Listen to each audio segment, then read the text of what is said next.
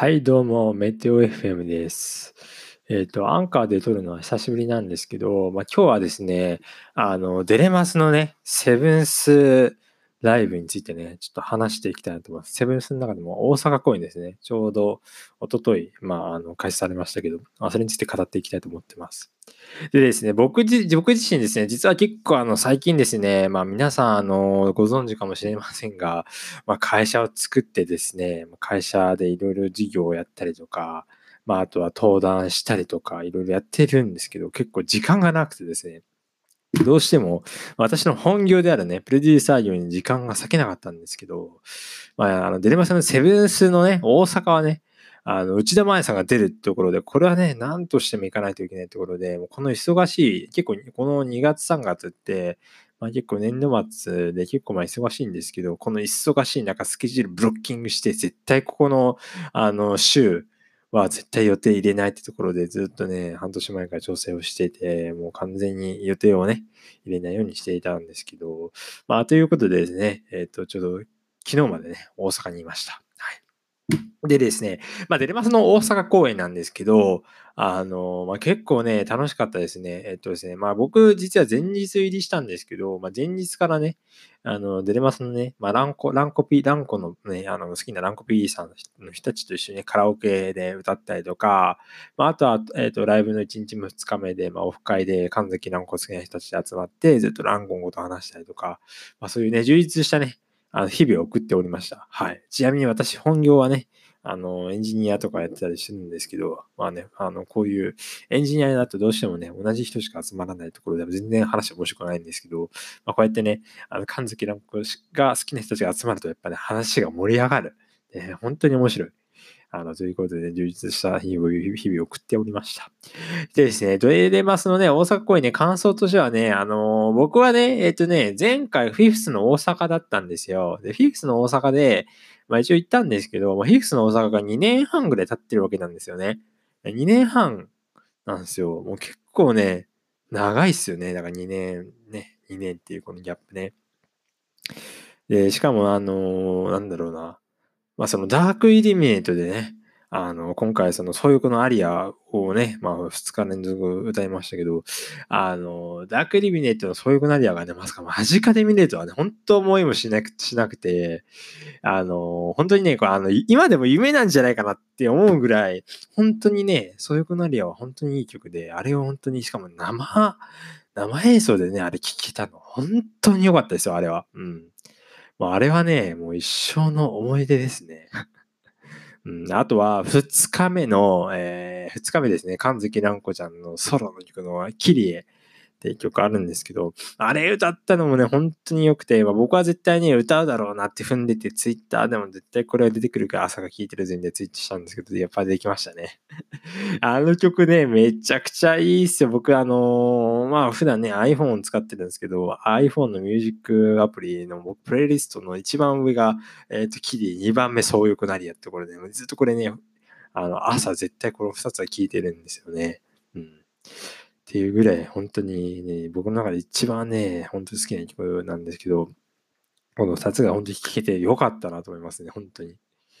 でね、あとはね、その内田真彩さんと青木意識さんのね、この2人の絡みがね、本当にね、もう素晴らしいんですよね。これも、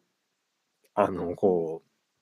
う、なんだろうな、語り尽くせないぐらい本当に可愛らしい、あの、二人の絡みを見てね、本当に可愛らしくて、本当にこれは最高でしたね。でですね、僕ね、1日目がですね、アリーナの後方だったんですよ。だから、ちょっとね、見づらかったんですよね。あの、そういうのアリアとか、ね、ちょっと見づらくて、あと一日もフロストとかもあったんですけど、結構まあ見づらくて、まあ一応ね、見たっちゃ見たんですけど、後ろなんでね、ちょっと見づらかったんですけど、二日目はね、結構割とね、前だったんですよ。いやだから結構あの、内田真也さんの結構顔とか見れたし、あの、僕印象深かったのが、えー、っとね、例えばあの、エヴァーモア、エヴァーモアの時がね、僕真正面だったんですよね。内田真也さんが真正面に立ってて、あの、真正面じゃんと思って、あの、あの時ね、もうすごくやばかったですね。あとは、二日目のお願いシンデレラの時に、あのね、青木式さんの手をつないで、二人で手をつなぐ瞬間とかも見たりとかしてね、まあ、あれはね、ほんと遠か尊かったですね。あれはね、カメラに入ってなかったんでね、あれは。あれはとっても素晴らしかったですね。うん。でですね、まあ、あの、今回ですね、えっと、まあ、神崎蘭子さんのね、企画、まあね、有志に企画があるんですけど、まあ、何個かね、参加してね、フラスタとかも出させていただきましたと。はい。まあ、あのね、あの、僕自身ですね、まあ、これをね、まあ、あの、まあ、せっかくね、ボディキャストやってるんで、まあ、僕と神崎蘭子のね、思い出を話す。まあ、話しますか。あのですね、まあ、僕ですね、えっと、中学2年生の時だったかな。に、僕実はスマートフォンをね、持ってて、まあ僕の家割となんだかんだ、まあ何ですかね、結構デジタルにはね、あの結構寛容的な家庭だったんで、まあ僕ね、パソコン始めて小学校1年生からなんですけど、だからプログラミングもね、小2とか小3とかが始めたと思うんですけど、割とね、ずっと幼少期からそうやってずっとデジタルなんか家庭で育ってきて、で、まあ中学校の時にまあスマートフォンみたいなの持ってたんですけど、まあそれでね、あのー、まあ僕当時ね、あのー、アイドルマスターというか、あの、小学校の時に、あの、近くのゲームセンターに、あの、明けマスがあったんですよ。で、明けマスちょっと遊んだりとかしたから、僕ね、昔から、あの、実はですね、ナムコ、ナムコプロ好きで、好きで、好きだったんですよ。僕、じゃ小学校の時は。ちなみに僕は、えっ、と、あの、天海遥が好きなんですけど、遥がずっとしてて、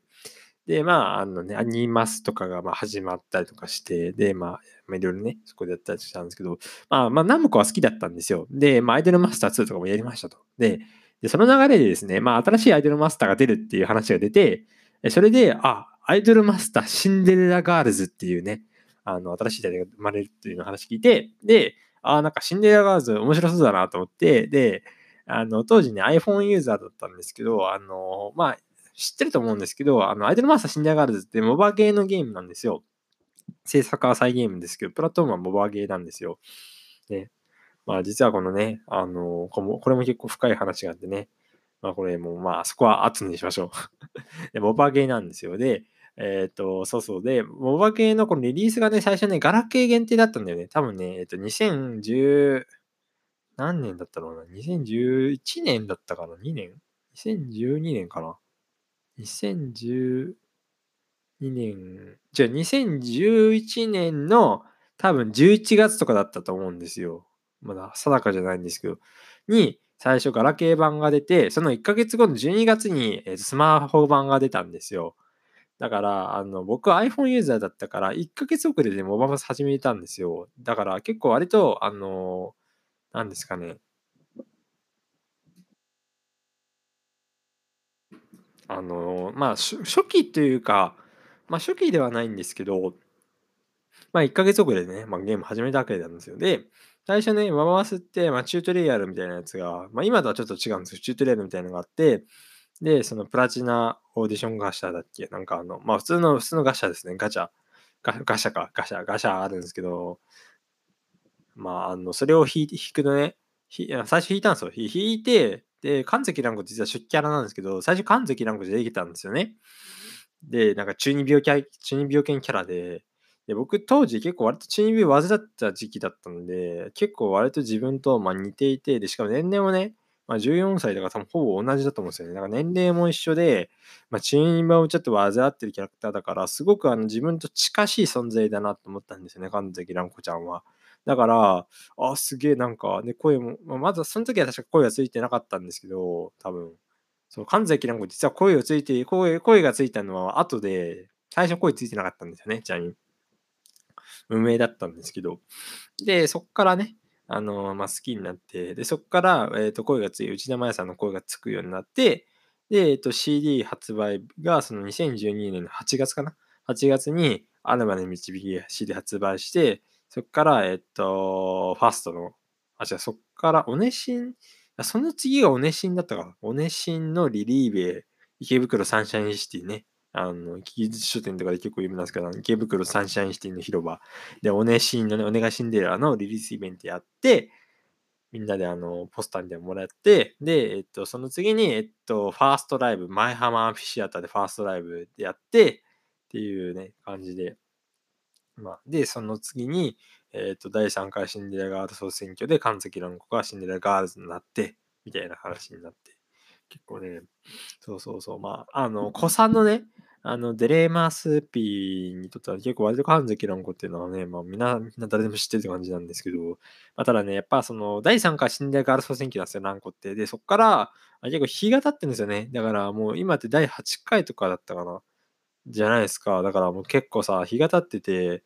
割とね、もう、ランコ、ランコってめっちゃ古参なんだけど、なんか結構みんなから忘れ去られているのではないかと思ってて、結構ね、最近アイドルも増えてきて、だから神崎蘭子っていうのが忘れ去られて、しかも神崎蘭子 P も本当に当時と比べて全然いなくなってて、まあ、やっぱみんなそのね、なんか担当変わっちゃうわけですよね、なんかいろいろ。まあいろいろね、僕はちなみに神崎蘭子一筋ですけど、またあの、まあみんな大体担当っていろいろいるじゃないですか。だからそれでね、まあ蘭子ちゃんはみたいな感じで結構、まあ、あるんですけど、まあそういう感じでね、だから本当にさ、初期からね、蘭子 P、だから蘭子のプロダクションも昔結構あったんですけど、結構今も、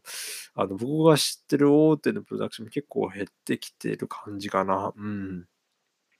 結構ね、以前世紀に比べるとね、かなり少なくなってると思いますよね。まあでもね、まあそれでも結構あの、こう、大阪ライブ行ってきたんですけど、結構それでも、あの、割とね、あの、たくさんランコ P が、ランコ P っていう人と話で、まだ関関ランコ愛されてるんだなと思って、僕はとてもね、あの、いい気持ちになりましたね。なので皆さん、ぜひとも関関ランコを押し続けてください。もうそれが僕でも祈りです。はい。まあということでね、まあ大阪行ってきたんですけど、本当に良かったですよ。あとね、大阪公演のね、限定 CD があるんですけど、そこにですね、そういうのアリアの神崎蘭子バージョンと、あとは二宮飛鳥バージョンでソロバージョンがあるんですよね。これもね、なかなかね、いい、あの、とてもいい、あの、CD なので、あのとても良かったです。はい。いや、本当にね、もうなんか、とても幸せな2日間でしたね。うん、あの、まあ、世の中さ、結構あれとね、今日もコロナウイルスとかで結構いろんなカンファレンスが、今日もね、あの中止になったりとか、いろんなイベントが中止になったりとかしてますけど、あの、このシンデレラガールズのこのライブはね、あのね、ギリギリのラインで開催できたっていうのが本当に良かったなと思ってます。うん。このギリギリのラインでね。本当にそう思ってます。いや本当にね、いい体験でした。まあ次ね、あの、9月にライブがあるらしいんですけど、まあね、バンダイナムコフェスも合わせてね、また神月なんこうね、内田麻也さんが出る機会があれば、私はね、どこでもね、あの、馳せさんじますのでね、はい、もし、あの、私と会う機会があれば皆さんよろしくお願いします。まあ、その時にはね、えっ、ー、と、プロデューサー名称を渡すので、はい、よろしくお願いします。ということで、今日は、えー、神月蘭子の話でした。ではまたいつかお会いしましょう。さよなら。